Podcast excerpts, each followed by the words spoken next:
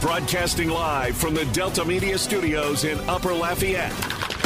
Two hours of sports talk like none other. Footnotes with your host, Kevin Foote.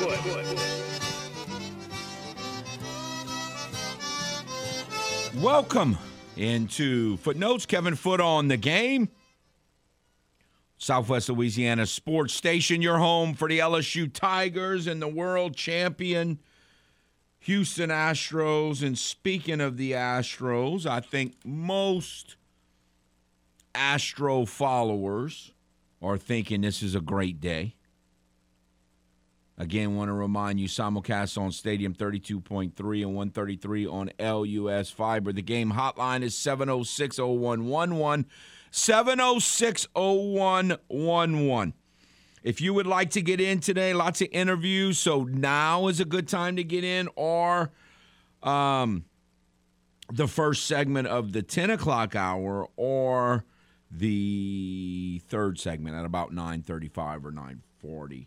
Uh, we'll be having our weekly conversation with Koki Riley in the next segment. And then in the 10 o'clock hour, we plan on talking to Lafayette Christian head football coach Trev Faulk and UL women's basketball coach Garry Brodhead. The big news of the morning is that the Yankees have agreed to a contract with Aaron Judge, nine years, three hundred and sixty million, and and it's not unusual because I have different opinions than than most in most subjects or on many subjects than the um, than the you know most of the country. Not on everything. Some things I I, I kind of agree with most, but um, I um. I, I don't think I, I don't get it for the Yankees. I mean, I get it, but I don't get it. In other words, if I'm a Yankee fan, I'd have really been hoping that Jon Heyman was right and that he was going to the Giants. If I was a Yankee fan, I'd be wanting him to go to the Giants. I un- I totally get how important from a business standpoint Aaron Judge is to the Yankees. I get it. But if I'm a fan, I don't really care how much money the owner makes. I mean, what fan cares about how much money the owner makes? I, I, I don't get that. Signing nine year contracts, I am not a fan of um, at all. I mean, unless if the guy's really young and he ain't built like Aaron Judge. I mean, in my, I mean, I look, I don't know anything about science or physics or physical therapy or anything, but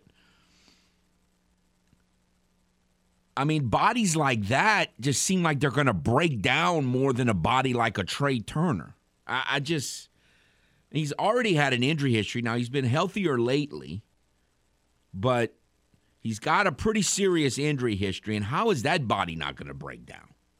in nine nine years. Now I know he's not an everyday center fielder, but nine years. I mean, I don't really the 360. You know that it is what it is. I mean, it's not that. It's man. I just, I just don't see how this makes him a better baseball team. I, I just don't see how it does. How it makes him more vi- more of a threat to win the World Series. I don't see it. If I was a Yankee fan, I would I would have been wishing he went to the Giants. But that's um that's me. I don't look at it a little di- the same as as most people do. All right, let's go to the game hotline. Hello. Yes. Good morning. Good morning. Kevin. Yes, sir. You said something. I called you in reference to that contract, but you said something about the fans not caring how much money the owners make. And there's the problem. They should, because they'll come down on the players hard and heavy handed, and you know this, especially in football, for the amount of money they make, but they can care less about the amount of money that the owners are making. Oh, so you're saying from the other? Yeah, I get what you mean. I, in other words, what I meant was like it, it's not an imp- it's not a priority for me that the owners make more money. But you're saying because if you make that a priority, if you wouldn't care, that then you are. I, I get it. Yeah, no, I I think, especially in football, I think players get the raw deal in the pu- public perception. I agree with you. Exactly. But listen, 360 million over nine years. The Yankees got a deal. Oh no, I, This is a no. I, I agree. The 360, honestly, it's the nine year part I'm I don't the like. biggest baseball fan, but I've heard of Aaron Judge. That's a they got a steal there. No, You again, yeah. Oh, look, nine years, three sixty. The money, the, the money, I wouldn't blink an eye at. It's the nine years part because, you know, look, like when Pujols signed that mega deal, and look, Aaron Judge ain't half the hitter Pujols hit was. Now he's probably a little more athletic long term, maybe, but. You know what I'm saying? His body's so big. How is it not going to break down when he's 35, 36, 37? I just, I just, uh, this this contract would scare me to death. I would not like it at all if I was a Yankee fan. Because when I heard about the amount, I looked it up and I saw the um the player with the California Angels, and he's been there forever and a day. Mike Trout, Uh huh. he'll he'll he makes more annually than what this contract will give Judge. And his contract was signed maybe his last contract was signed maybe three four years ago, No, I agree. and he'll make more annually. Now, I mean, so- Trout theoretically is a better player, but they ain't won anything with him either. I just, I, I, I, think it's a basketball mentality to put to sink that many. Uh, in basketball, you can afford to do that, but baseball, he you only he's not even like you only get to he only gets to bat one time out of every nine, and he doesn't even play a plus defensive position. I I just don't understand it from a baseball standpoint. Well, I say the Yankees got away with the steal. I wish it could have been more for him. And this, I say this as someone that doesn't even watch baseball. anyway, No, Have a I, good day. I understand. Thanks for the call. Um, man, we haven't talked much baseball, but by the end of today, and then we got you know Aaron Judge making up his mind and announcing it's kind of like the first chip, the domino that fall, and then theoretically all this other stuff's going to start happening. But man, it's been it's been crazy. This you know you know, t- the Phillies are just them cats are in hot pursuit. The Philly, the Phillies, and the Rangers are in hot pursuit. I'm I, I I I'm a little concerned from an Astro standpoint because look, the the the rain the the I, I'm worried the national the American League West fixing to be the best division in baseball. Like the Mariners are good. They got good young players. If they improve themselves at all, uh, they're going to be good, and and the Rangers are going to be good. I know everyone loves to laugh at the Rangers, but they got a Hall of Fame manager now in Booga Boach. Um, you know they got man. I hate that. that I don't like like they got a big time middle infield.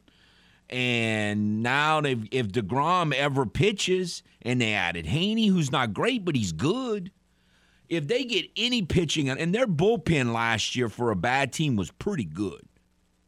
Their bullpen was pretty good for a bad team. So I I don't know. I'm a little worried about the Rangers and and you know, the the Angels are all the little MVPs are always going to try to throw money at stuff.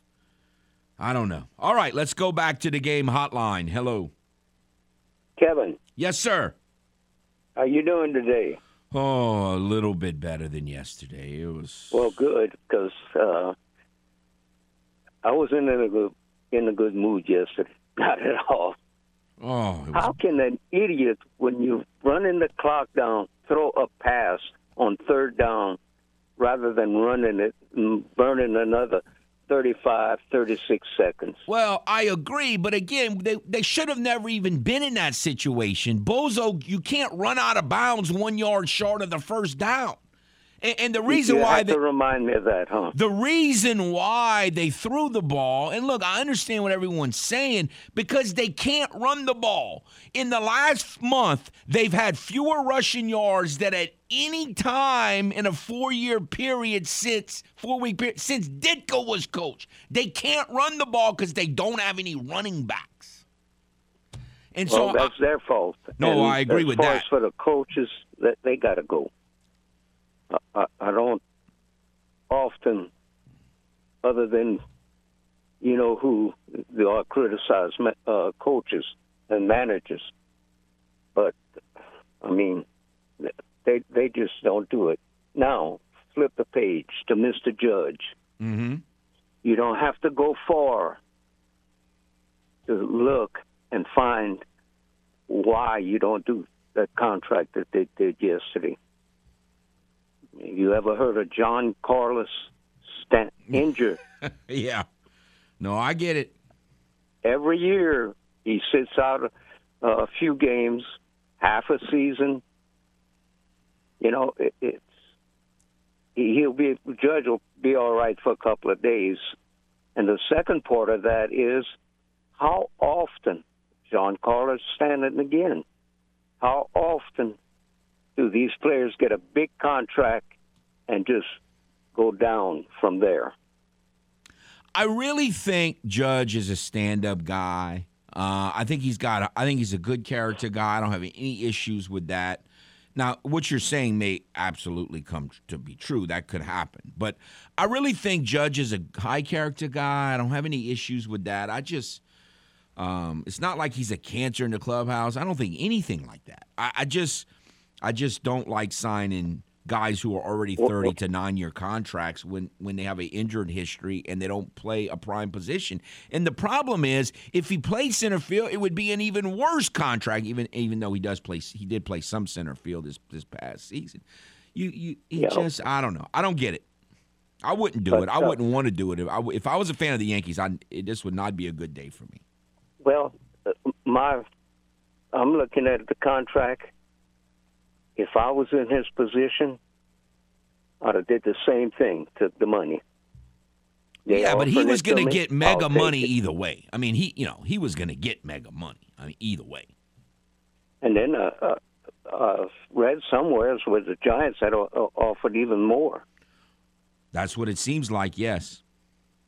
So, all right, Kevin. All right. Maybe we can get in two weeks. We can get back into the football mood. Absolutely. Thank you, sir.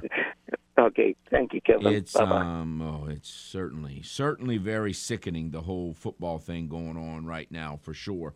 Um, let's go back to the game hotline. Hello.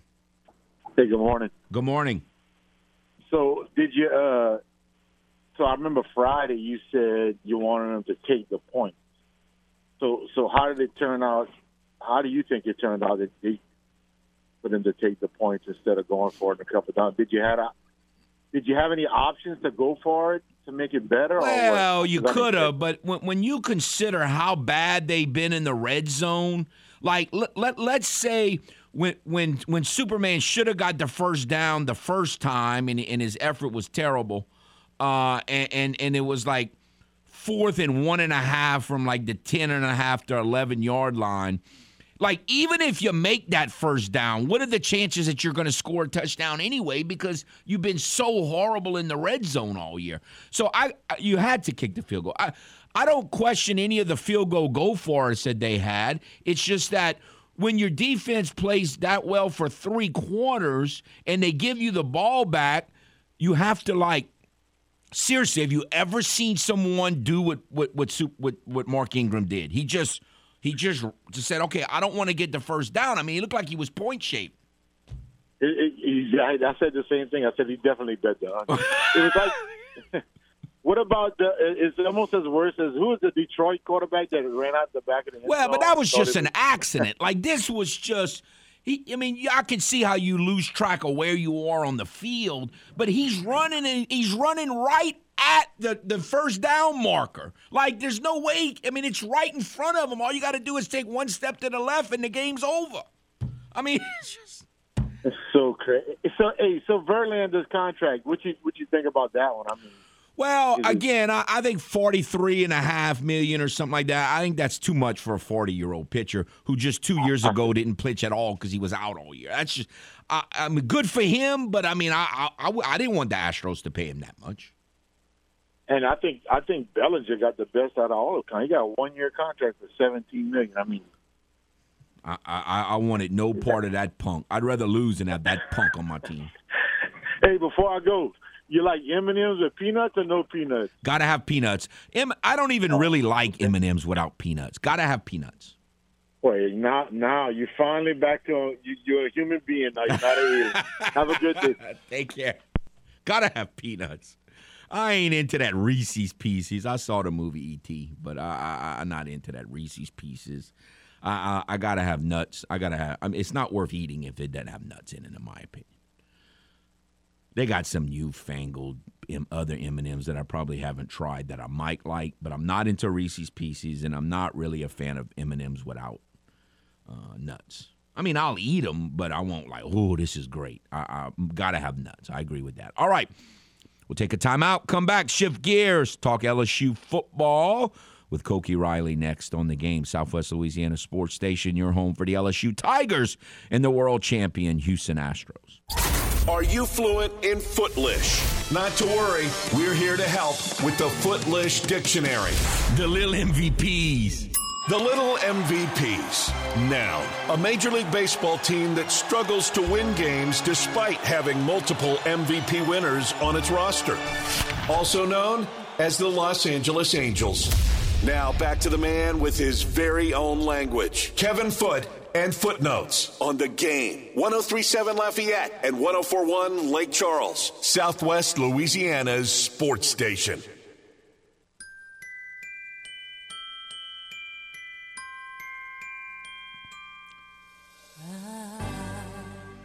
Welcome back. Speaking of great female vocalists, the Whitney Houston movie giveaway. I want to dance with someone. If you would like to win a sneak peek preview of the new biographical movie on Whitney Houston, simply need to text Whitney, W H I T N E Y, to 68683. Text Whitney to 68683. You might win a pair of tickets for a sneak peek preview on December the 20th at the Celebrity Theater in Broussard. This great uh, I Want to Dance with Somebody sneak preview brought to you by A. Bryan Jewelers and the game, Southwest Louisiana Sports Station. All right, we have with us, as we have just about every Wednesday this football season, Koki Riley of the USA Today Network. How are you, sir? Doing great. How's it going? Oh, it was a rough Monday night, and that made for a rough Tuesday. But I'm trying to f- not think about it too much. I'm trying to focus on the baseball uh, hot stove league. That's a lot more enjoyable. I can I can uh, I can kind of see why for sure. Yes, Um, a lot more enjoyable. I still don't know why Willson Contreras is all of a sudden Babe Ruth in the minds of some people, but still more enjoyable to discuss. All right, so man, th- you know, I was thinking in the last three or four weeks, it has been um, just such a range of emotions for LSU fans. And I think the end result is good. You and I agree on that last week. Look, they've done way more and they're way in way more conversations than any of us really reasonably could have thought. But, you know, it's just been so some greatness and then some really bad thing. What were you kind of thinking after after Saturday's game? well, um, I, I think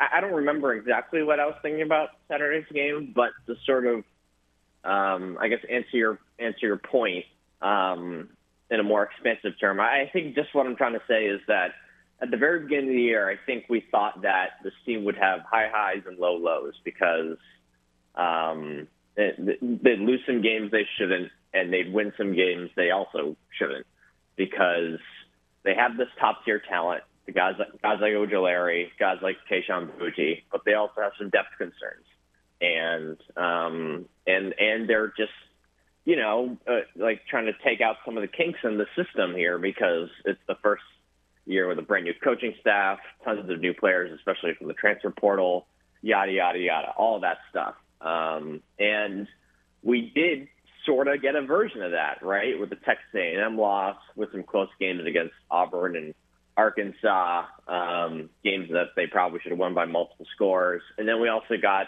beating Alabama and winning the SEC West. Granted, all that came out more on the positive side, and they're definitely ahead of schedule. Uh, That that's that doesn't change my opinion on that. But there was a little bit of that um, up and downness, I guess, from this season. Uh, I mean, it, it not just you know losing to Texas A&M, of course, but the blowout against the blowout loss against Tennessee, the ugly loss against Florida State. Like it wasn't a perfect season by any means. This wasn't TCU, um, but yeah, of course, for the uh, in, the, in the larger picture, they're definitely ahead of schedule, and um, but there's just still work to be done to get to that Georgia level for sure. All right, so I think bowl games are very tricky deals. I think in most cases they're blown up way out of proportion in terms of how important they really are. Uh, in terms of where LSU is, I mean, how, how do you kind of look at this bowl game? Not so much the the, the football matchup against Purdue. We'll do, we'll do that more down the road. But in terms of does this bowl game mean anything for LSU's program, or is it right now more about you know getting healthy and recruiting and all of that right now? I think getting healthy and recruiting and um, figuring out the transfer portal. I think all that stuff is in, in the big picture, especially more important. Um, like it would be nice to win this game and to finish the year with ten wins um, after uh, after two you know six win seasons. I, I think that's a that would be a heck of a success. Um, but at the same time, like the, the focus of this program right now is still building up the roster, building up the depth of it. Not just keeping recruits, but expanding that 2023 pool, expanding the 2024 pool, um, adding pieces necessary in the transfer portal. Uh, I mean, getting boosts like Kayshon Boutte coming back for next season, like that is huge for this team, uh, for next year's team. That I think if things roll the right way from them and they and they are able to rebuild the secondary enough and um, they, they look and and it all uh, looks pretty good by the end. Like I, I think that that they, they they could be a really really good team next season. So um, yeah, like I, I think that's off season stuff's more important than the bowl game for sure. Without NIL, what chances do you give Kayshon Boutte coming back? Uh, he is back. Uh, he, I mean, the fact that he announced that um, he's coming back next season is is really really huge news for this LSU program. Um, it may have cost them Jack Bech, but I think if you're an LSU fan, you're willing to take that trade off. Um, I think the fact that it's really remarkable his turnaround, right? Because I think at the beginning of the season, and especially last offseason, I think there was definitely a sense that he was um, going to leave, or heck, there was even a sense after the Florida State game that he was going to quit the team, um, it, just because uh, he even admitted it. Like he definitely thought about entering the transfer portal last offseason when the new coaching staff came in, and no one would have to- totally blamed him, uh, just given all the change that was surrounding the program and uh, all the uncertainty. And, and then he had that really frustrating game against Florida State and that really frustrating start to the season. But he's really stepped up emotionally, and and his maturity level has really improved throughout this year. He's become uh, a, a leader within that program and the fact that Brian Kelly not only was able to develop, like physically, not was not only uh, mentally maturing him, but also was able to talk him into coming back this season and potentially improving his NFL draft odds by doing that, and not say you know just preparing for the draft and going to the combine and whatnot and, and improving his stock through there. That's that speaks volumes to where um, to, to Kelly's standing within the program right now. That and the fact that there's at the moment there's only four uh, players in the transfer portal from LSU, and two of them we already knew were going to going to go in there, Antoine Sampah and uh, Phillip Webb at the beginning of the year. So, I again, I, I think things are going in the right direction so far. It's been a slower start to the off season, but I, I think but, um, but but what I'm saying is, sure. but what I'm saying is, if there were, if he already has the, you know, sign NIL deal. So if there what, if there was no NIL, like you know, most of the, our our lives, would he still would he have made that decision to stay, or do you think he'd have gone pro already? He would have decided. Ooh, um, I think NIL definitely played a factor. Maybe not quite as big of a factor as some. Uh, he's he said that it didn't play a huge factor in his decision to originally stay last off season. Um, I don't know how much bigger a factor that it that it played in terms of him staying for next year. Um, I, I think all that is, uh, I think all that's kind of uh, in in the gray area.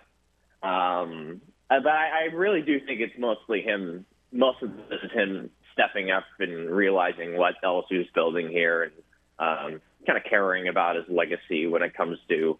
I mean, I, I mean, I, I've spoken with his coach before. Like his goal since his freshman year of high school was to be the next star wide receiver at LSU, and it, this was this decision is just consistent with that thinking. I think so. I, I think it's it's mostly that, but you know, NIL plays a factor with a lot of these guys for sure.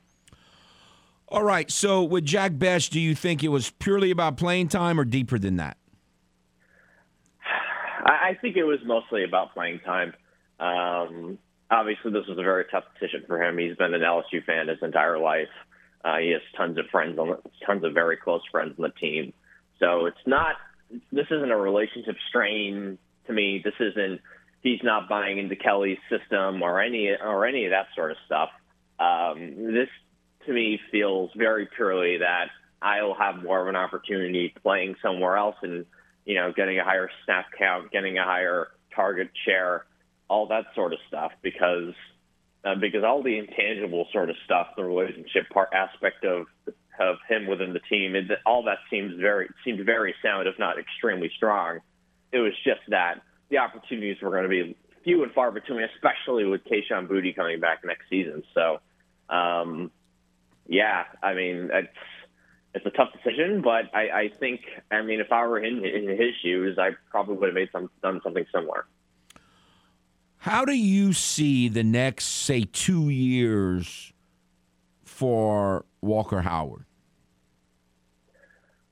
I don't think he starts next year. I think next year he is uh, either the backup or he is probably the backup period next season because if Jayden Daniels comes back, my guess is Garrett Nussmeier enters the transfer portal, transfer portal either in this window or the next. And if he's not the backup, Garrett Nussmeier will probably be the starter. I mean, there's a chance Walker could could play ahead of him if uh, Jayden left this off season and it was a battle between Nuss and Walker. Uh, but yeah, like I think most likely the backup this year and the next year, I think it, it would be. I would be surprised if he wasn't the starter. Running um, quarterbacks have much more of a place in the NFL right now than they have ever for me, and so. 10 years ago, mm-hmm. I'd have said absolutely no way on Jayden Daniels, but I don't know. So, what do you what you think there's what chances do you give of him coming out?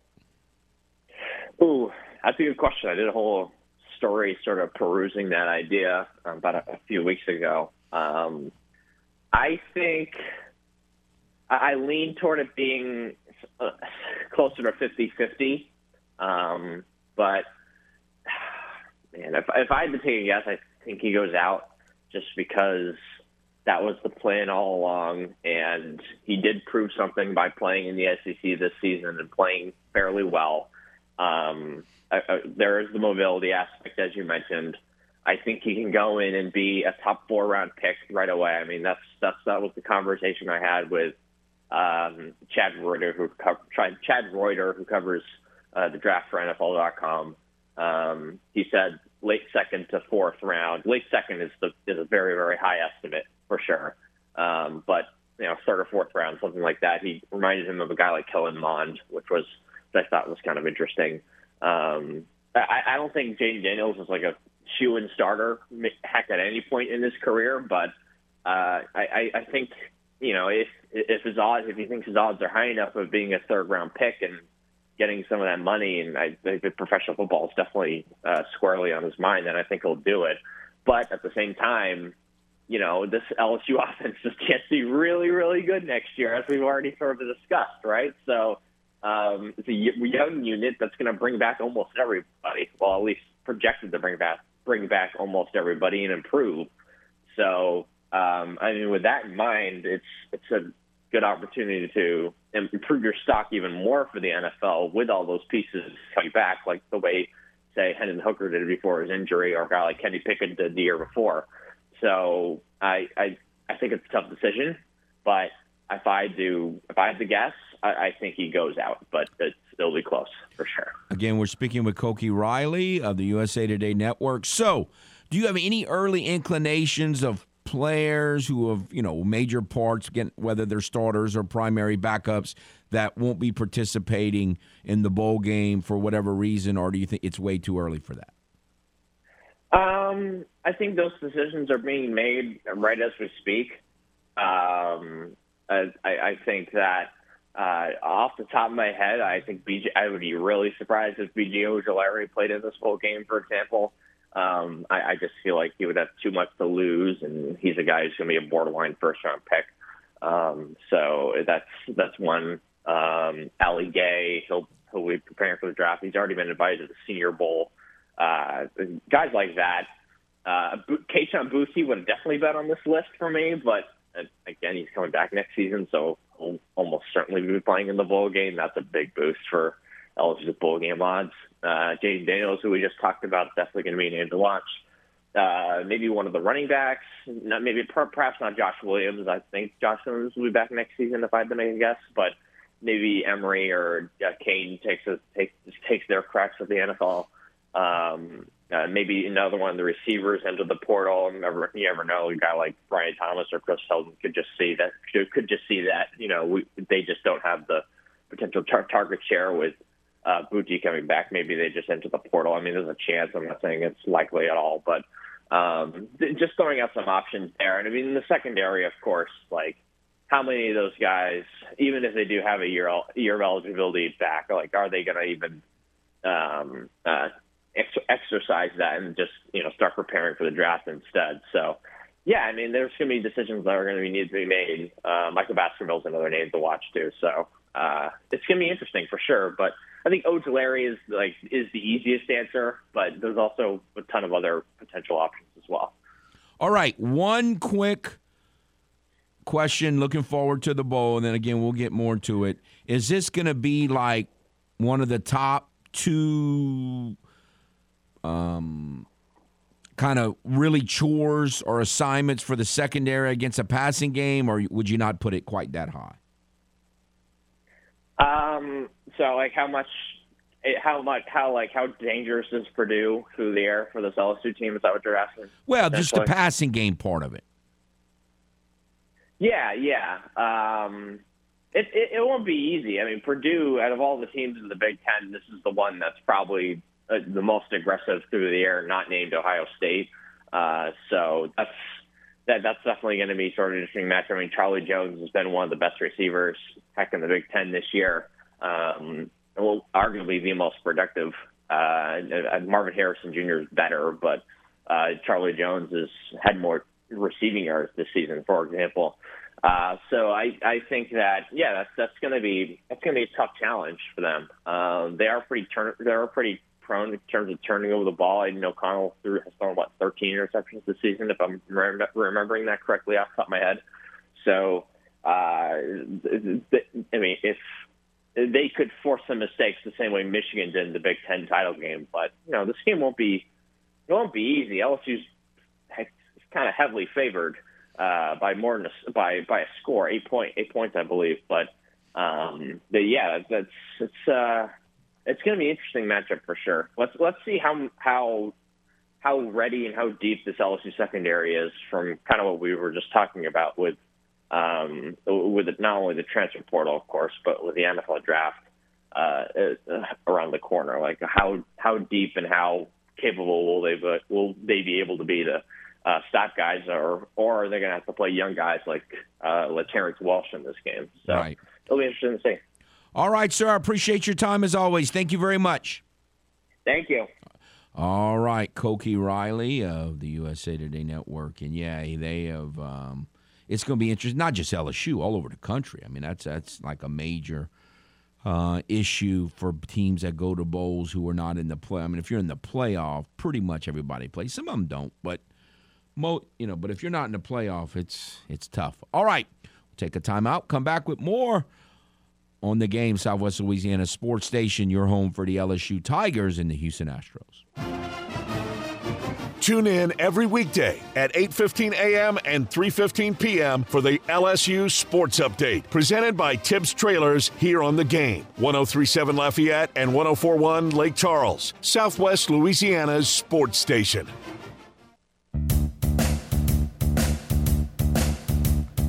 Welcome back to Footnotes. Kevin Foote on the game. Want to remind you about our Christmas comes early sweepstakes. The game would put would like for you to win a five hundred dollar Visa gift card as well as Armentor Jewelers. We appreciate them presenting this great prize. Simply enter the Game Rewards Club at 1037thegame.com or 1041thegame.com and you could win a $500 Visa gift card. It's that easy to get eligible. All you have to do is join the Game Rewards Club. And again, you could win a Christmas Come Early sweepstakes powered by Armentor Jewelers and the game 1037 Lafayette 1041 Lake Charles, Southwest Louisiana's sports station. Man, the baseball activity is just hot and heavy. We talked about the big announcement earlier. If you didn't hear earlier this morning, Aaron Judge, nine years, 360 million uh, with the Yankees. Um, if you did not hear yesterday, Mitch Haniger had signed with the Giants. I guess he's kind of the quad. He, that happened before the Judge thing.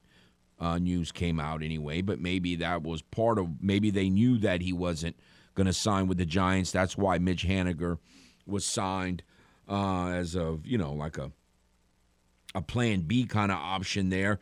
Kenley Jansen, closer, signed two years, thirty-two million with the Red Sox. Kenley Jansen. I mean, the Red Sox haven't had, you know, the closer's been an issue for them for a while. So while I'm not the biggest Kenley Jansen fan, um, you know, he's he's certainly been effective at times in his career. Uh, and so that was uh, an interesting signing. And Jose Quintana, two years, 26 million with the Mets. Man, the National League East. Them cats are in hot pursuit.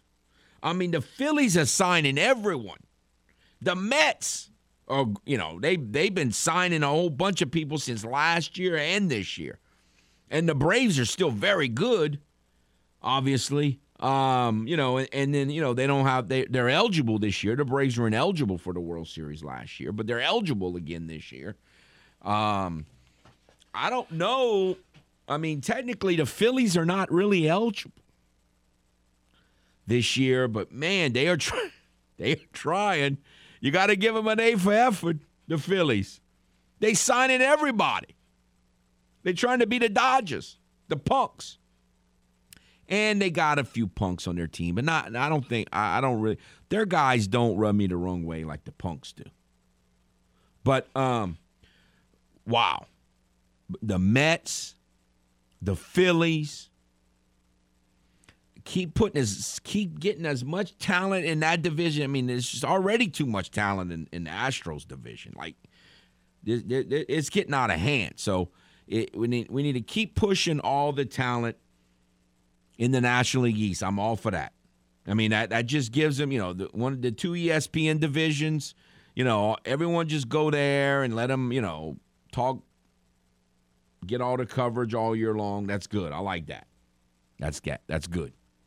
Um, the Padres supposedly offered Judge ten years, four hundred million. So and, and again, that doesn't surprise me. But the pot, the, like the Padres, like they offer everyone. They offer Trea Turner supposedly more money than the Phillies gave him. That was a geography thing, by all accounts. Like you know, he's from around that area. His wife's from around that area. That's a geography thing. I thought all along that Judge was going to be a geography thing and that he was going to go home, but he didn't want it. Obviously, uh, Trea Turner, as good as he did for the Punks, was is more of an East Coast guy than a than a Flake Coast guy. So, um, again, he's not in the American League, so I'm good with that. I mean, I'll play anybody in the World Series. You get into the World Series, you're going to have to play tremendous and get pitching and everything anyway. So I'll play anybody in the World Series. Um, And hopefully the Astros can do that again this year. But this upcoming year during this hammock season. But and by the way, I, I've had some people make some comments that that make me think that they don't understand what I mean by hammock season. A hammock season is not a medicine season. A medicine season is only when you are a team that comes out of nowhere and or wins something big like going to the World Series or the Super Bowl or winning the Super Bowl when it was for the first time in like ever or like, you know, in a long long time. That that it's it, it has nothing to do with anything else but that. Now there are a lot of things reasons why that doesn't happen then the following year, why medicine season happens, like the Rams. I mean, that was you know, they they, they didn't they were the poster child for the medicine season. Now the Bengals were too not the poster child under a medicine season, and yet they seem to be they're handling it obviously much better. They they they found out early on how it happens, just like the Braves. I mean, the the Braves found out early on why a medicine season is so difficult. And to their credit, they had a great medicine season. And then, of course, you know, they were ineligible, so they didn't get to the World Series. But a hammock season is not, is not a medicine season. That the hammock season has nothing to do with the team. That's a fan thing.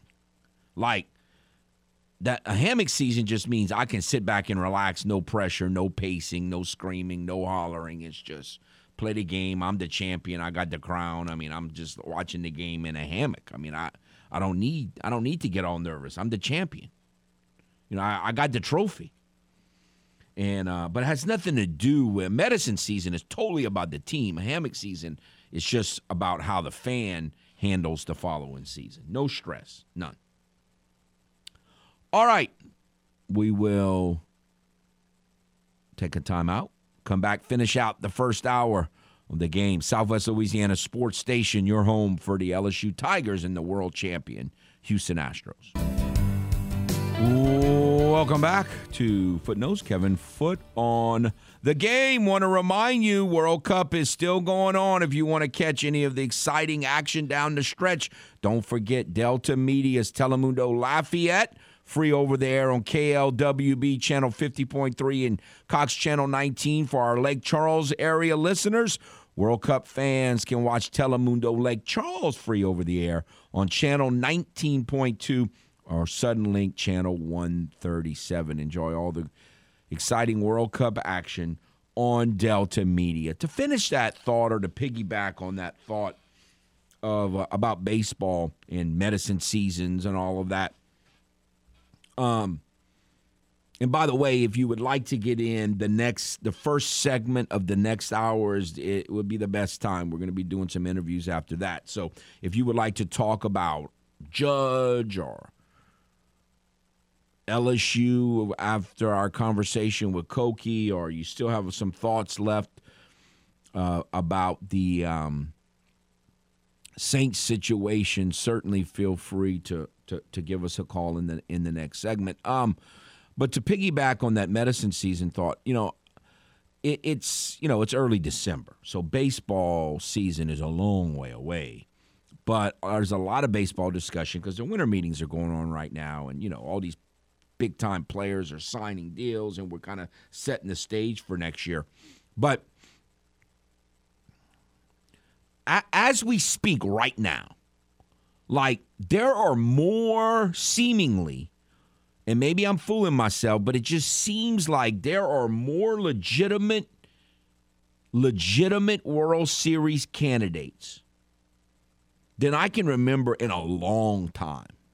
Like it would be hard to say, even though the Phillies are really in a medicine season, I, I think they're ineligible, but it would be hard to say if for those for most of the country doesn't understand the concept of medicine season. So you would have to say the Braves, the Mets, and the Phillies are in it. Um, you would have to say at least the Punks are still in it. They're always in it.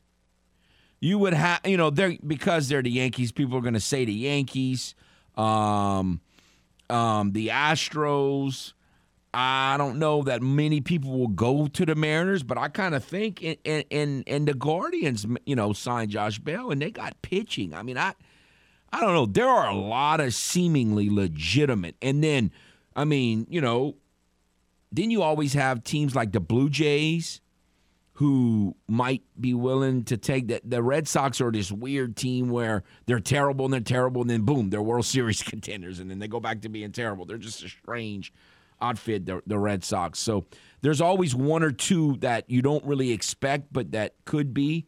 And so I, I don't know. There's a lot of baseball teams look really good on paper right now. Another hour to follow. Stay tuned. Broadcasting live from the Delta Media Studios in Upper Lafayette. Two hours of sports talk like none other. Footnotes with your host, Kevin Foote. Welcome back to Footnotes. Kevin Foote on the game. Southwest Louisiana Sports Station, your home for the LSU Tigers and the Houston Astros. Simulcast on Stadium 32.3 and 133 on LUS Fiber. The game hotline is 706 0111. 706 0111. If you would like to get in, now is the time to do so. We've been talking, we talked LSU football with Koki Riley. And we talked a lot of Major League Baseball, believe it or not, and it's because there's all kind of stuff going on. If you have not heard, Aaron Judge is officially remaining with the New York Yankees, signed a nine-year, thirty, nine-year, three hundred and sixty million dollar deal. I'm sure there are Yankee fans all over the world and country who are ecstatic about that decision. If I was one of them, I would not be. If the Yankees don't watch out, they're gonna they're trying to become the little MVPs themselves. But anyway, um, I don't know. Big difference of opinion there. We'll see how it plays out. I'm not a fan of 9, 10, 11 year contracts, uh, especially for 30 year old players that are built like Aaron Judge is built. But we'll see how it plays out. Um, if you also in the since the show started, Kenley, it was announced Kenley Jansen, closer, veteran closer, signed two years, 30, 32 million with the Red Sox, and Jose Quintana signed a two-year, twenty-six million dollar deal with the uh, with the Mets. And you know, Quintana's not elite pitcher, but he's a good, solid pitcher. He did a great job for the Cardinals down the stretch. So I think that's a really good signing by the Mets. You know, they already got Verlander. They already have Scherzer. Man, that division's going to be something. Yeah, I mean, it is. It is going to be something. The Astros are linked, and again, I don't know how true all this stuff is. I mean, I they're supposedly linked heavily with Willson Contreras and Sean Murphy. Um, I'd rather have Sean Murphy just because Sean Murphy's under club control for several more years, like three more years, if not four. Like he's he's under club control for a while. He's a better defensive catcher than Willson Contreras, and you know he's got pop too. I, I don't I don't know that Willson You know Willson Contreras has never really had a great season. I, I don't I don't really get why all of a sudden everybody thinks this guy's He's hit 20 something home runs before, but he, he's never driven any runs. He's, he's never hit for much of an average. I don't. I'm not saying he can't be good because he has had three seasons where he's hit 20 something homers, but I don't know about him. I think I'd be more comfortable. I, I'd feel like it. I think Willson Contreras has more of a ceiling, perhaps, but I think Sean Murphy is a safer pick. So if they don't re sign Vázquez and they sign Sean Murphy or trade for Sean, I'm going to be very pleased with that. Very pleased. So we'll see how all that uh, plan t- pans out. All right, let's go back to the game hotline. Hello. Hey, Kev, Joey. Howdy, sir. Couldn't even get in yesterday. That's what happens when you make half the city mad, huh? Not you, but the Saints. Well, I mean, I was in, that was awful. I mean, that, that's going to go down to one of the you know, it's one of the worst losses in franchise history. That was awful. And and while I agree, and I actually agree with the Ingram take, I was I was livid at the time. Right after the play happened, I was livid. That was before we didn't get the third down And I basically said he gets that first and it's ball game because that's another two minutes, if not three, off the clock. Yeah, if not And, more. uh, and, and and that was that, just- that was it- awful. That, that was one of the worst And- things I've ever seen on a football field.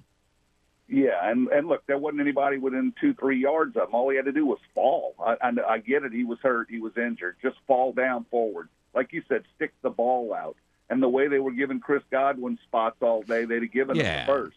They he better. got a I bad mean, spot earlier when Yeah. I thought he dove, and they it was a yard and a half back. But inexcusable apology accepted by him. But here's the big picture, Kevin. They did us a favor. They really did us a Mm. Favor. And as much as all the that losing sucks, it was. was I called you Monday and said this is the kind of game they win. they would have had they would have had a tremendous. They would have been the odds-on favorite to win the division if they win that game. Would have been. That doesn't mean they would have. Yeah. Because this team, this team invents ways to lose. They'll probably lose in the bye week. I, I just Uh, it's it's I don't buy It's, all there's that. so many, and and look, it's three drop passes by three different receivers. Uh, I'll give Taysom the bye because he got hammered, but the other two were inexcusable. Um, uh, again, uh, 12 men in a huddle from the one yard line. Inexcusable. Sorry, that's coaching. Um, But yeah, but I uh, think they have. I think you have a better chance of scoring from the six than the two. Well, two weeks in a row, we've had second and goal from the three. They ran the exact same plays. Both games did not get in. Batman should. I I think the solution is put Batman and quarterback in those plays, and they refuse to do it. three times in a row out of run. One of them he's going to bust. I don't care if he runs straight to the line. He's going to break one of them and get in two, three yards. You can't convince me otherwise. I'm at a point where I'm convinced there's something in his contract that says he's not allowed to play two plays in a row. I'm so sick of it. He gets in there, runs one play, does something really good, and then on comes Andy Dalton. You know, it's he'll get eight yards on first down, and then Andy Dalton comes in and lines up in a shotgun, and we're throwing instead of just running them again. I'm I'm I'm so frustrated with Carmichael. Not so much But again, Dennis Allen. but again, Casper the Quitter did did worse. He used Oh, him less, other than the time when I'm talking about when he was when he was Batman. Now, nah, I'm obviously bat, he played him as a starting quarterback. I'm not talking about that. I'm talking about when he wasn't a starting quarterback. He never threw to him, and he never threw him. Like they don't throw him enough, and they don't throw to him enough, but at least they're doing it some. So much of what we're talking about are criticisms with Carmichael. Casper did a worse job at that. well, I'm I'm I'm at a point like I said. They did us. This is not a good football team. Well, sucks is it's got I, I, don't buy all. I don't. I don't buy all that. I don't buy all It's that. It's got a lot look, of talent on look, it. but they lost. They lost to the team, Yucks. Kevin. They lost to the Yucks the first time because officials took over the game. They lost to the Okay. Falcons because they got cheated. They lost to the uh, Arnolds because the idiot running back fumbled. Um, you know, they, they, I, I don't buy all that stuff. They And got they they lost to the of a bad they lost to the team. Ravens because they cannot stop. The Ravens are just better than them, and they don't match up with running quarterbacks at all. you know what the one common denominator in all those examples are? They were losses, and that's all that matters. that- that's that's and losses. result oriented thinking. I don't buy that. This team invents ways to lose. I don't. I don't agree with that. I don't agree with that. I, well, I, uh, I don't. Don't think the they've been losing. I think this was the first loss like that all season. Okay, well, how bad is it? They had a touchdown to go ahead that Tom Brady threw, and they actually called a holding penalty on it. Well, I've yeah, never but seen that in my life. I agree, but if they- it, all, all idiot has to do is run one step to the left, I mean, and they win the game, like uh, that. That that has nothing No. to do with all of this that you're talking well, about. it does, no, Kevin, no. because that's what I don't- happened. I don't and I agree. I think if Ingram gets that first, it's ball game, but he didn't, and our our defense just simply got gassed. And look, we do need to give Brady some credit when it comes to. He's like Drew Brees running that two minute offense. He's never done that before almost- in his career. I'm not giving him this maximum Well, credit. That look, was a they- they even suicide mission by realize- Mark Ingram. You realize this is this is the first touchdown they've scored against the Saints in Tampa Bay since he's been there. So our def- it's it's disheartening because our defense played their butts off, And uh, once These again, last two games, they look like a football team for the first time all season, and because a veteran running back can't do the uh, the a hundred percent play, then th- their season's over. When it should be just starting. Well, look again. Olave It's just that simple. first drop of the year. That's a field goal. Landry had a drop. That's Oh, a field goal. I agree. Taysom again. He had a drop. He got hit. I'll That's- give him that one. But again, if he holds on, that's a field goal. No, Second it's just to run out the the clock. three is a field goal. We we we just again. I, I don't see any imagination in our offense. I don't see really any urgency in our. And the sad thing is, it might have been Andy Dalton's best game of the year, and that didn't mean. Well, there's no mistakes. question it was Andy Dalton's best game of the year. But again, I look, I'm upset and angry too. But I, I think I think a lot of things that they've done on offense are very frustrating, and you've and you've chronicled several of them in this phone call. But think about it: in the last month, the worst rushing offense month of rushing offense this century for the Saints. Even with that and a suspect offensive line uh, because of injuries, they have managed to move the football pretty consistently against some good defenses. So he's Yeah, doing something right it, it- with with with zero running game. The the big my biggest complaint about him, other than you know I would throw Batman all the time, uh, is they haven't figured out the red zone situation. That's the biggest issue. But right, Casper well, had years just where he was terrible in the red zone. to further my point about a bad team, you lead the league in penalties. You lead the league in turnovers. You have Uh, the I think the Broncos lead the league in penalties. All that Uh, again, they put us out of our misery, Kevin. I don't Yeah. think even if we had won the division I- and make the playoffs. Well, that that's I just, just that's just I think that Look. well, who cares? That, that I, don't buy that mentality at all. at all. Okay, well, you're the same guy that's saying the. Philadelphia game is a loss before Well, yeah, we've even taken a snap. Yes. For the last seven weeks, you've said Philly's a loss. Philly's a loss. Last Well, you don't think weeks. Philly's going to be in the playoffs? What they're going to all of a sudden get better and beat them in the playoffs? Well, I, No, I, I didn't say they couldn't be. I didn't. They couldn't beat Philly in the playoffs, but could they beat the Vikings in the playoffs? I didn't think they could even beat the Cheaters in the playoffs. But right now, I'm not so sure if they couldn't have beat the Cheaters in the playoffs.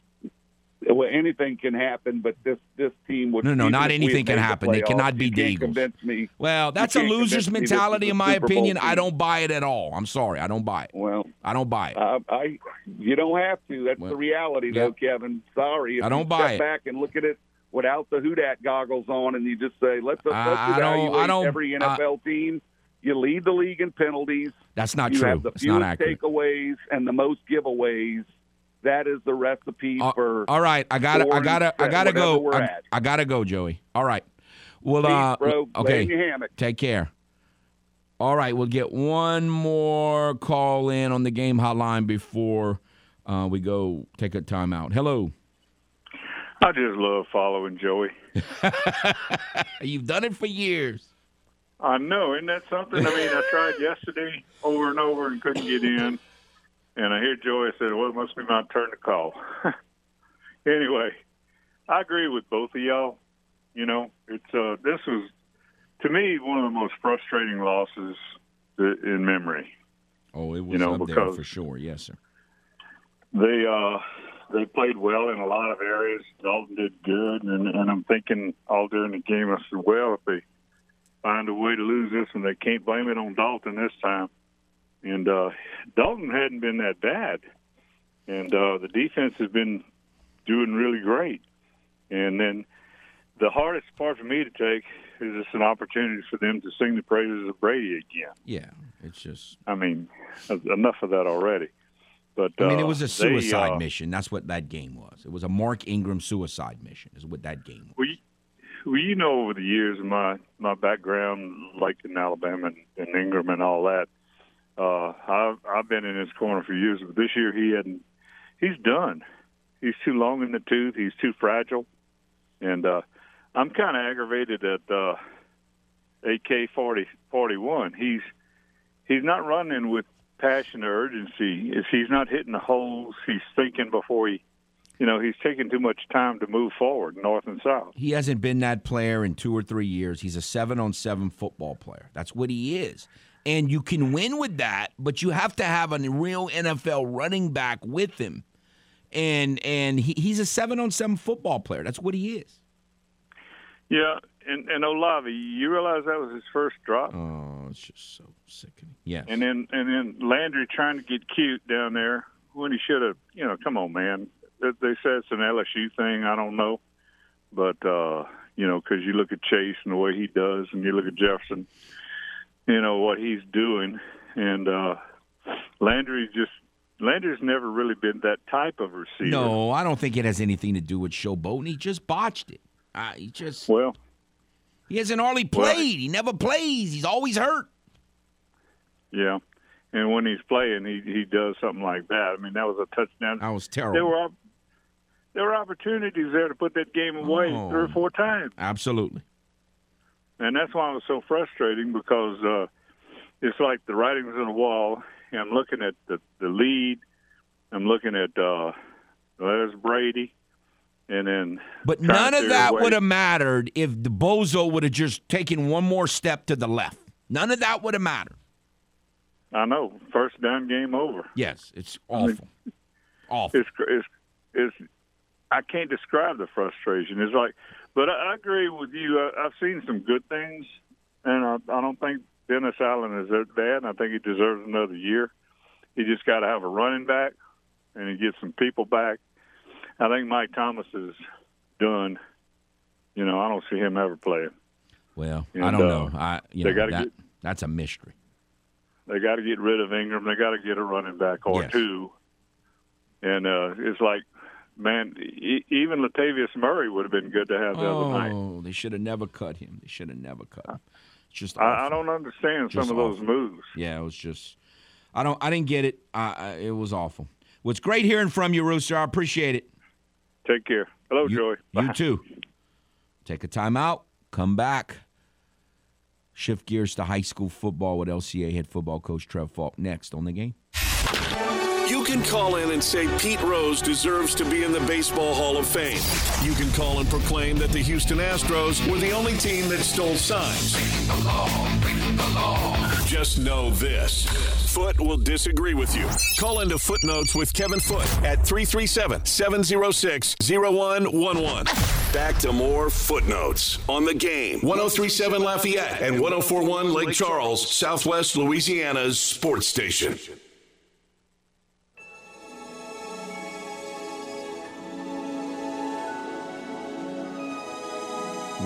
Welcome back to Footnotes. Kevin Foote on the game. Want to remind you, you can listen to all your Christmas classics or local Cajun Christmas songs on the Louisiana Christmas Channel. Non-stop Christmas music 24-7 on the Louisiana Christmas Channel. You can listen live at lachristmaschannel.com or download the free mobile app on your Apple and Android devices and listen on your Amazon Alexa. So listen to Holiday Cheer 24 7, whenever you would like, with the Louisiana Christmas Channel. All right, we have with us Lafayette Christian head football coach Trev Faulk. How are you, sir?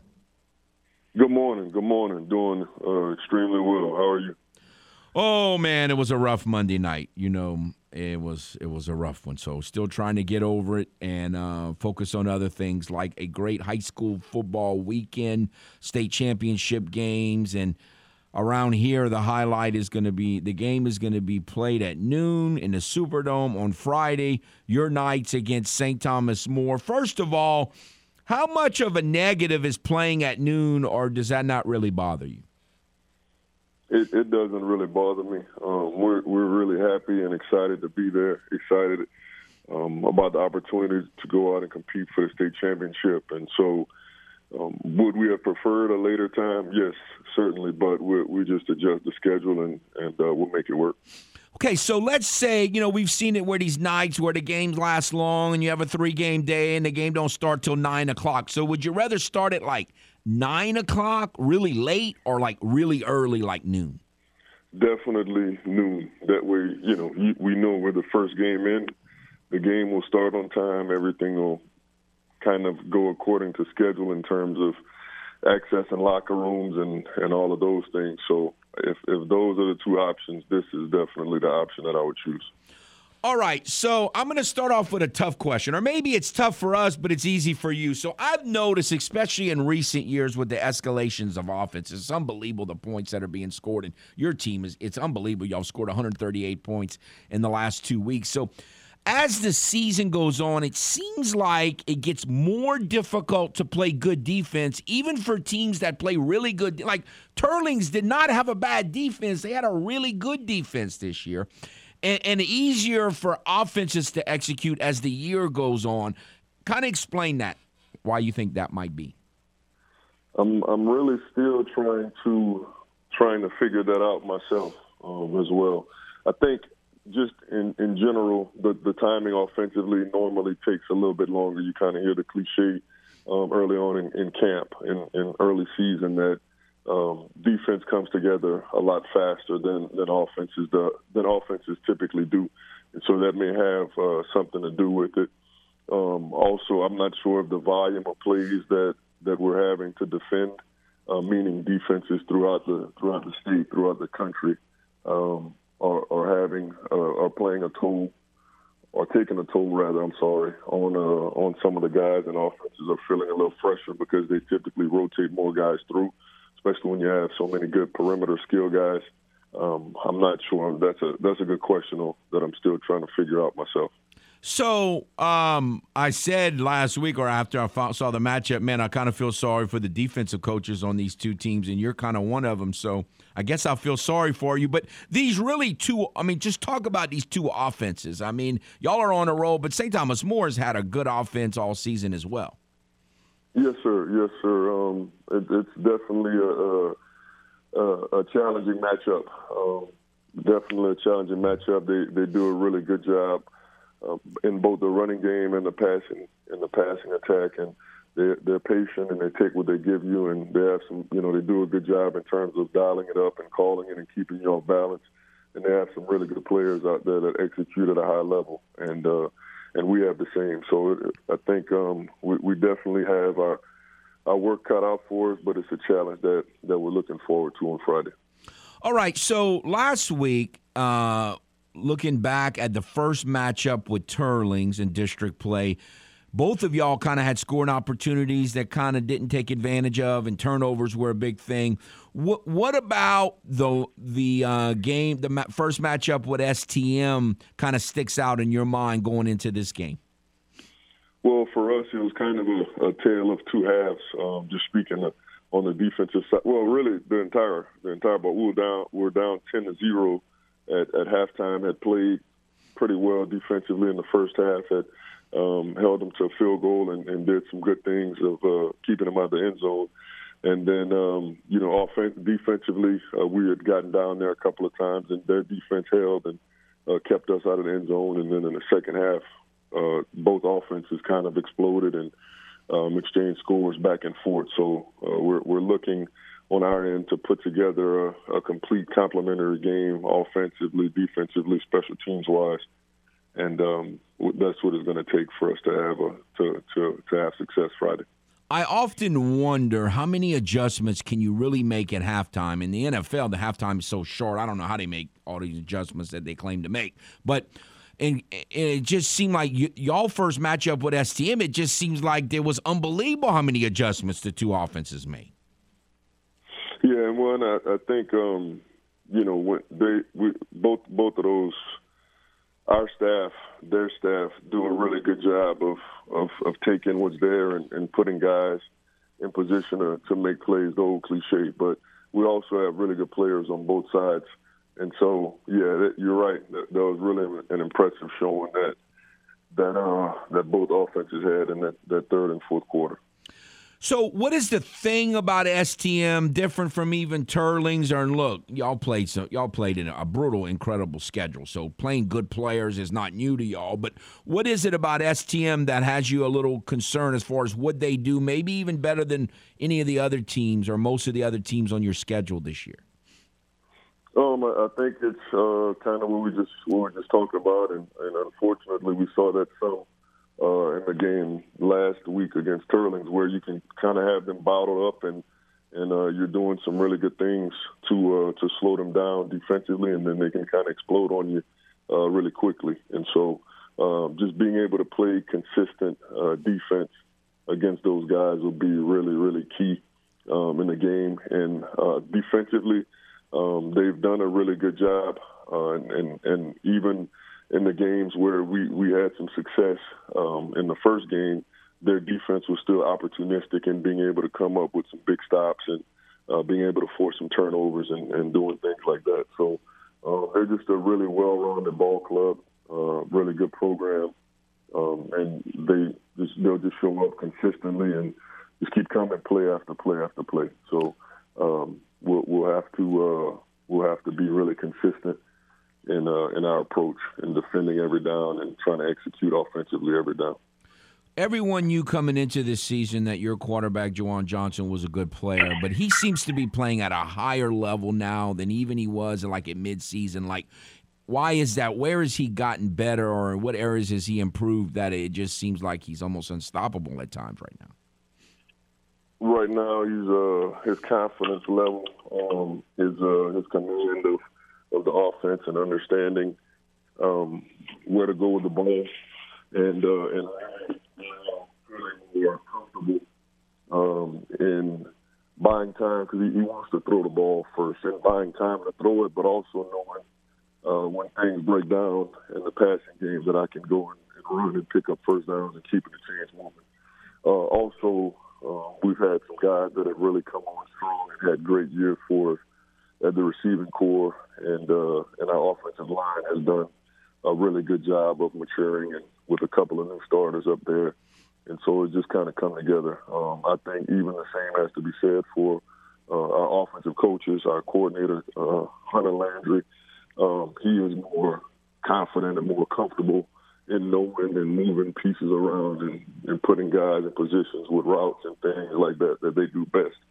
And so um, it's it's been unbelievable to watch like Trey Grogan, who had over 220 yards receiving and five touchdowns the other night. Unbelievable. The other thing that has impressed me this season is the play of St. Thomas More quarterback Sam Altman, who, you know, the beginning of the year, it was a two quarterback system coming from last year, from the time when Walker was out before he came back, and and uh, it, it worked out that it's just him, and he has been tremendous. It seems like the last six weeks or so for STM. What do you see from him on film?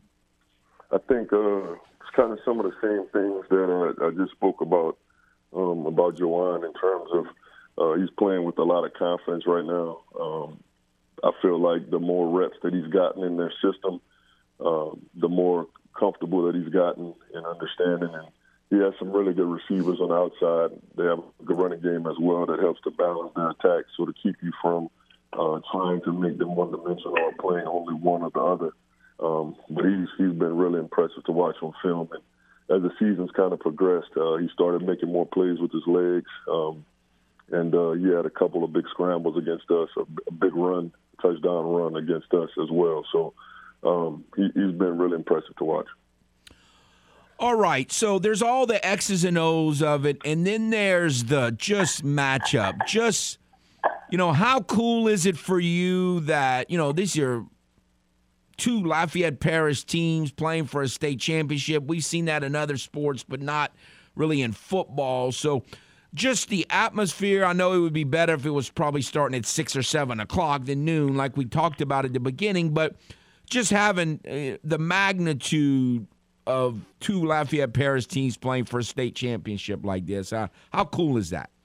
Yeah, it's really cool. Uh, really cool, and, and it's something – and you've had me on before, and you know how big of an advocate I am for for La- the, the the level of football that we play here in Lafayette and throughout the Acadiana area. And so I think uh, this matchup just kind of speaks to um, you know the the level of commitment that there is in all side on all sides, from administrations to players to coaches, and uh, you know it, it's really fun to be able to to kind of showcase um, our ball, our, our area um, against each other on the on the biggest scale that Louisiana high school football offers.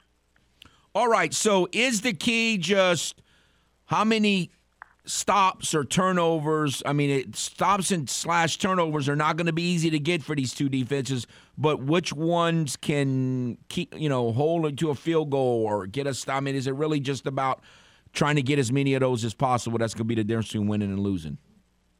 Well, I think it, it'll come down for you know for us in my um, in my eyes, just your your typical winning football critical elements, uh, being able to defend the run, protecting the ball on offense, punching it in in the red zone when you get an opportunity, being really good on special teams, and be able to create a big uh, play in an unconventional way, whether it's through the return game, whether it's a, an interception defensively, or you know a broken play that you can kind of score off of offensively. So, um, like you said, two really dynamic offenses, but also um, I, I, I believe that uh, it'll it'll come down to the things that your games typically come down to each week. All right, Coach. We appreciate your time as always. Look forward to seeing this great matchup on Friday, and good luck to y'all. Yes, sir. Thank you. I appreciate it. Take care. Lafayette Christian head football coach Trev Faulk.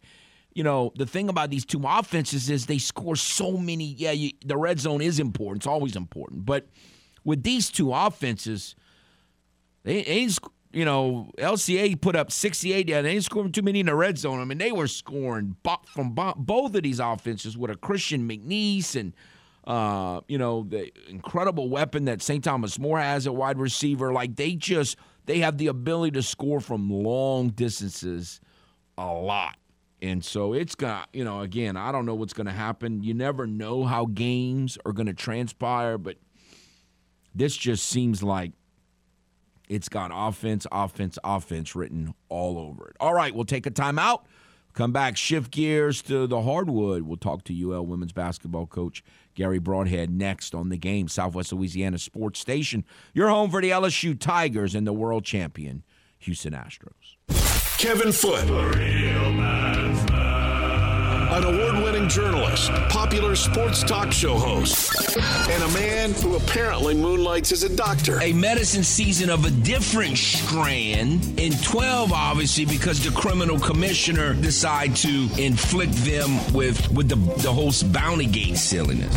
His descriptions of illnesses are extremely concise not a normal strand of a medicine season. It was a different strand, just out of the blue from Timbuktu and all of this Bounty Gate silliness. Dr. Foote is ready to write a prescription for what ails your favorite team here, here. with more footnotes on the, the game. game. 1037 Lafayette and 1041 Lake Charles, Southwest Louisiana's sports station.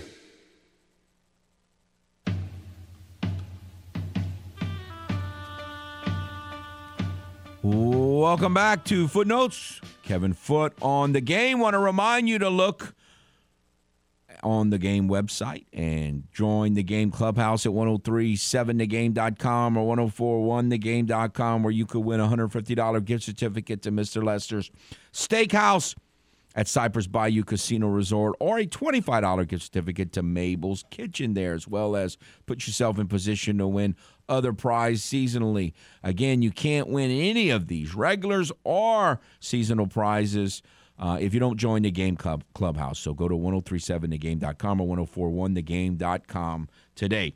All right, we have with us UL women's basketball coach Garry Brodhead. How are you, sir?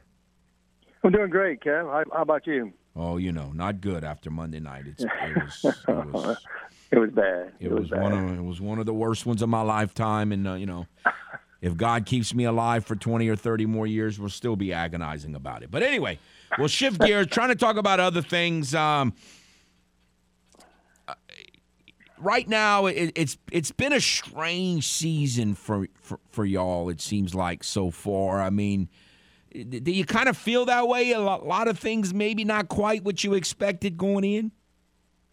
Yeah, I do. You know, because I thought we had a great summer. You know, having everybody and kind of looking, uh, uh, you know, how we looked offensively and defensively. I thought, you know, it's going to be one that was going to be pretty easy transition coming in. You know, just losing Ty, I thought, you know, we've kind of replaced her with, you know, three players, and then, you know, with Brandy coming back and how good she looked and all that and even coming out of the summer, you know, it's like I thought, man, defensively, can we get it? You know, and I think that was the surprise. You know, we're a lot better defense defensively at the time now than we I thought we'd be, but then offensively we we're struggling a little bit. You know, getting comfortable and all that. Uh, I just felt, uh, you know, just watching the scrimmage all summer and how we were scoring against our own defense and stuff like that, I thought, wow, you know, we were going to be really good offensively. And just, you know, to me, we're getting open looks and just knocking them down. And so we hopefully get a little bit more comfortable.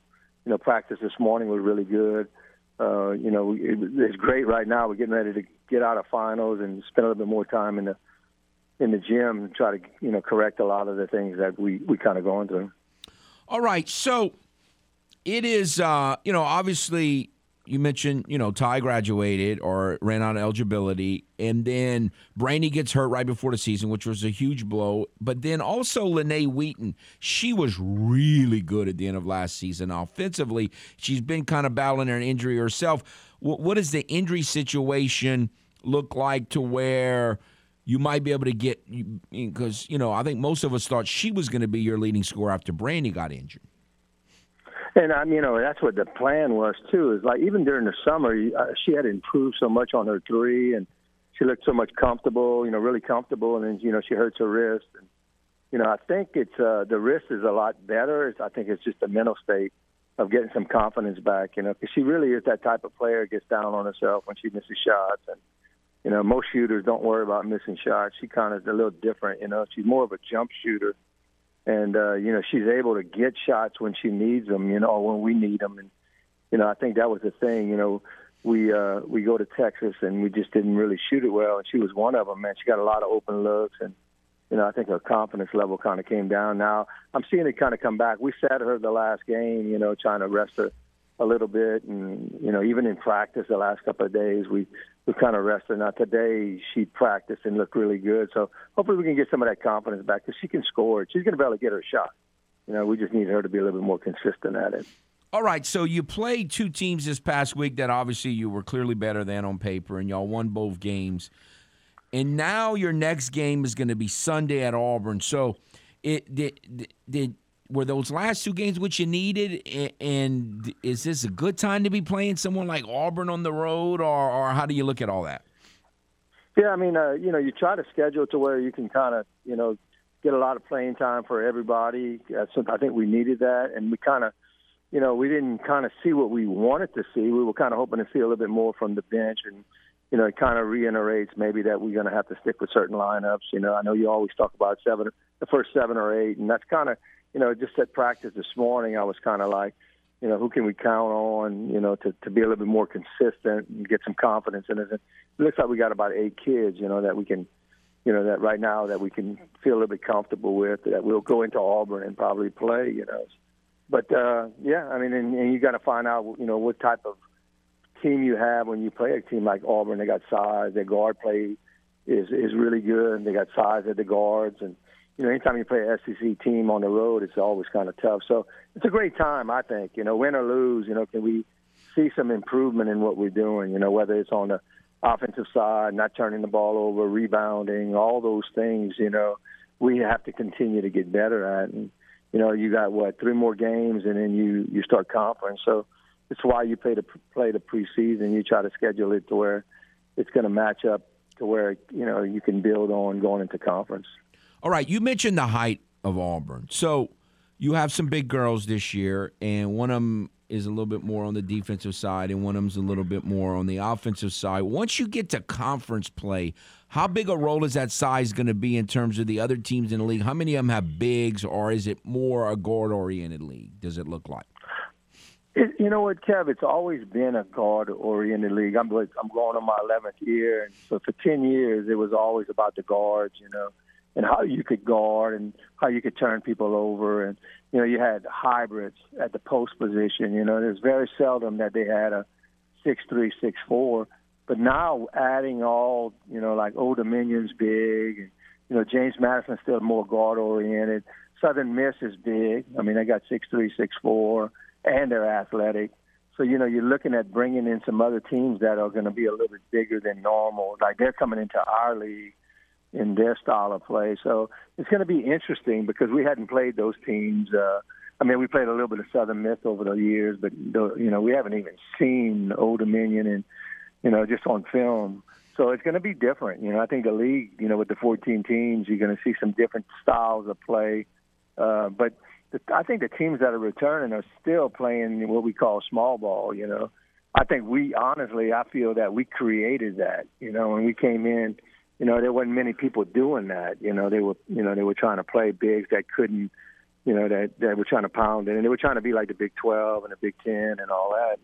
We came in, and all of a sudden, I started noticing like people calling me about, well, what do you do here? What do you do there? And all that. And then now it almost became a league of of small ball to me, you know, and uh, and a pretty effect, effective league too. You know, Little Rock was always kind of good at it, uh, and he always kind of did a lot of the same thing because of his defensive style.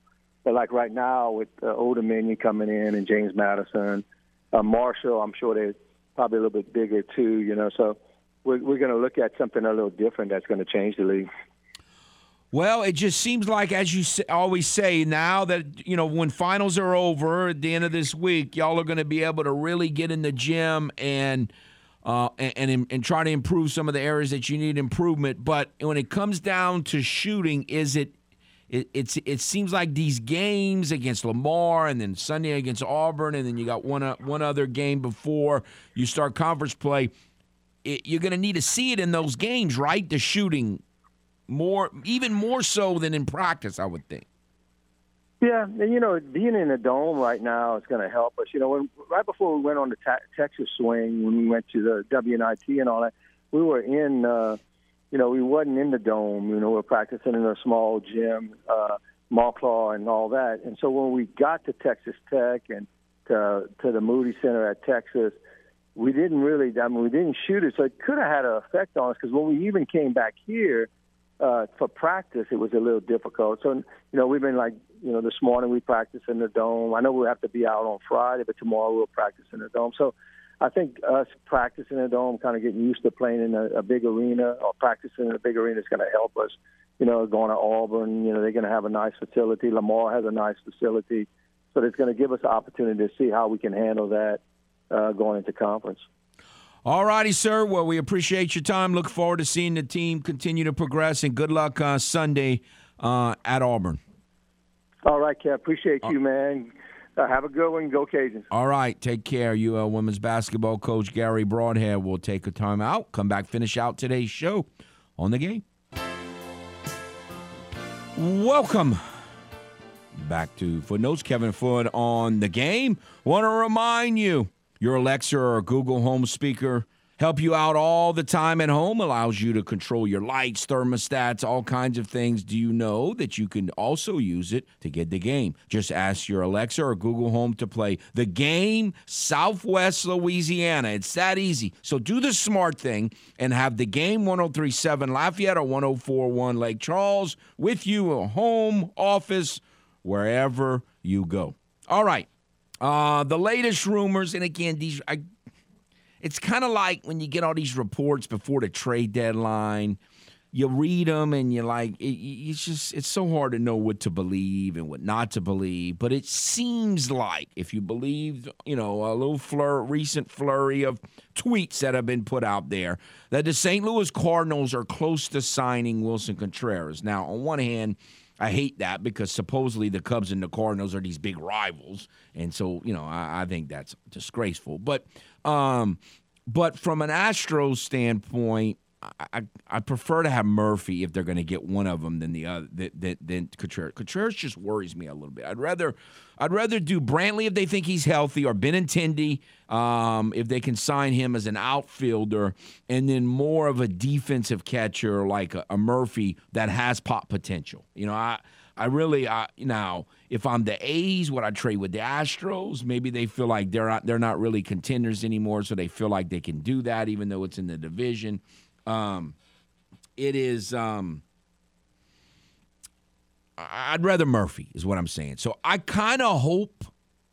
I'm not saying Contreras can't work out, but I kind of hope that he does sign with the Cardinals, especially if the Astros could then check that option off the list and ended up making a deal and getting Murphy on the team. Because I, I, I for one, Murphy's already familiar with the the division and the t- and the league, and Contreras is it. So you have that obstacle, and Murphy's like a Gold Glove catcher, and Contreras is not. And uh, you know, and I, I just I, I I would like that a little more, but we'll see. I mean, they might not get either one of them. Um, you know, we've heard Jorge Alfaro as a possible other catcher was name We've heard, you know, keeping Christian Vázquez. Um, you know, we've heard Contreras and we've heard Murphy. So they need to get. I, I don't think they're going to go into this season with one of the young catchers that they have. I don't expect that to happen, but maybe they will if they don't get any other option. You know, none of the other options come through. Um, maybe they will, but uh, we'll, you know, we'll see. So. Uh, the Astros, I mean, who else? Who knows what all they're going to do in this offseason, but it seems like they're really trying to get another bat in the outfield and a second catcher. So hopefully they can come out at least one of those this week and then see what happens after that from here on out. But uh, a lot of baseball talk because it's the hot stove league and the winter meetings are going on and some major, major signings. Whether you uh, whether you're like most people and, and you think it was a great deal for the Yankees, or you're like me and uh, if I was a Yankee fan, I'd rather him go would have just signed with the Giants. There's no arguing that you know, Aaron Judge is a humongous signing and a huge domino to fall for uh, other potential signings and, and other teams trying to fill out their lineups for the upcoming season. It again, I said it about an hour ago. I, I think it's going to be an incredible baseball season uh, next year. Uh, just looking like all the player movement and the momentum that so many of these teams have moving forward. I mean, it it, it really could be an incredible baseball season and one that's going to be fun to be watching from a hammock. The other thing that's really funny is all the people that call me negative. It's so funny. Y'all are so wrong. Uh, have a nice day.